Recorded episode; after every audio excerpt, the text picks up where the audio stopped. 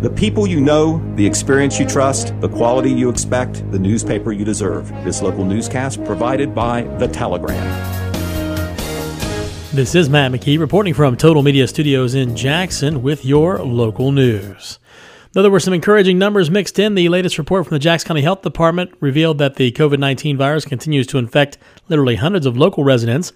In its most recent statistical report issued on Thursday, the 3rd, the health department reported a whopping 834 new COVID 19 cases in the two week period from January 17th through the 30th, as well as eight new virus related deaths. As of the 3rd, there were also 383 active cases in Jackson County and 16 active hospitalizations.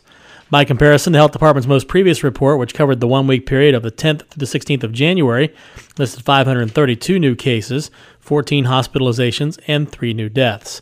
The number of active cases as of January 16th was 410. The February 3rd report also notes that the median age of COVID cases in Jackson County has been 38 years of age. Females constitute 54% of the local cases, and 31% of those who contracted the virus had an underlying health condition. Another local news today the Bart Wiseman Sonic Rhythm Academy fundraiser to raise money in honor of Bart was a major success, drawing crowds of people who wanted to honor the late musician by contributing to a project to build his legacy.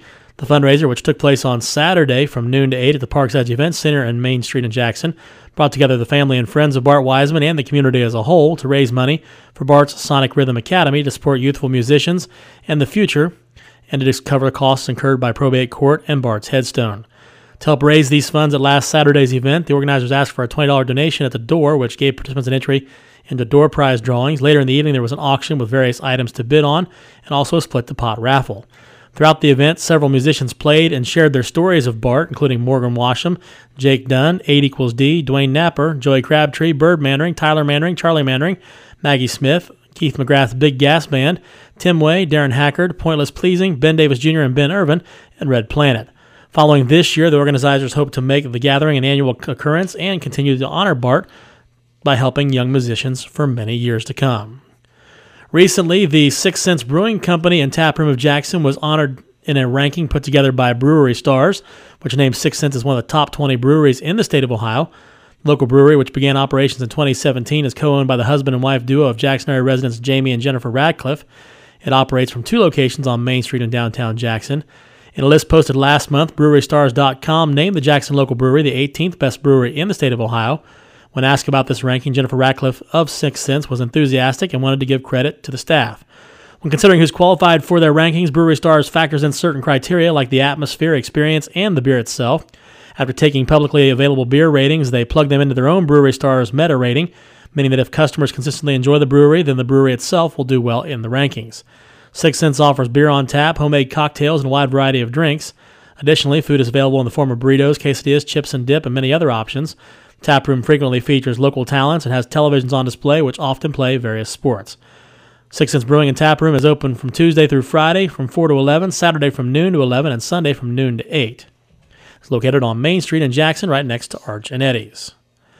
Tom Wiseman, chairman and CEO of Ohio Valley Bank, announced that the bank is now offering a $1,000 sign on bonus for new customer service representatives that are hired in the month of February this year. The new bonus is in response to staffing shortages experienced nationally.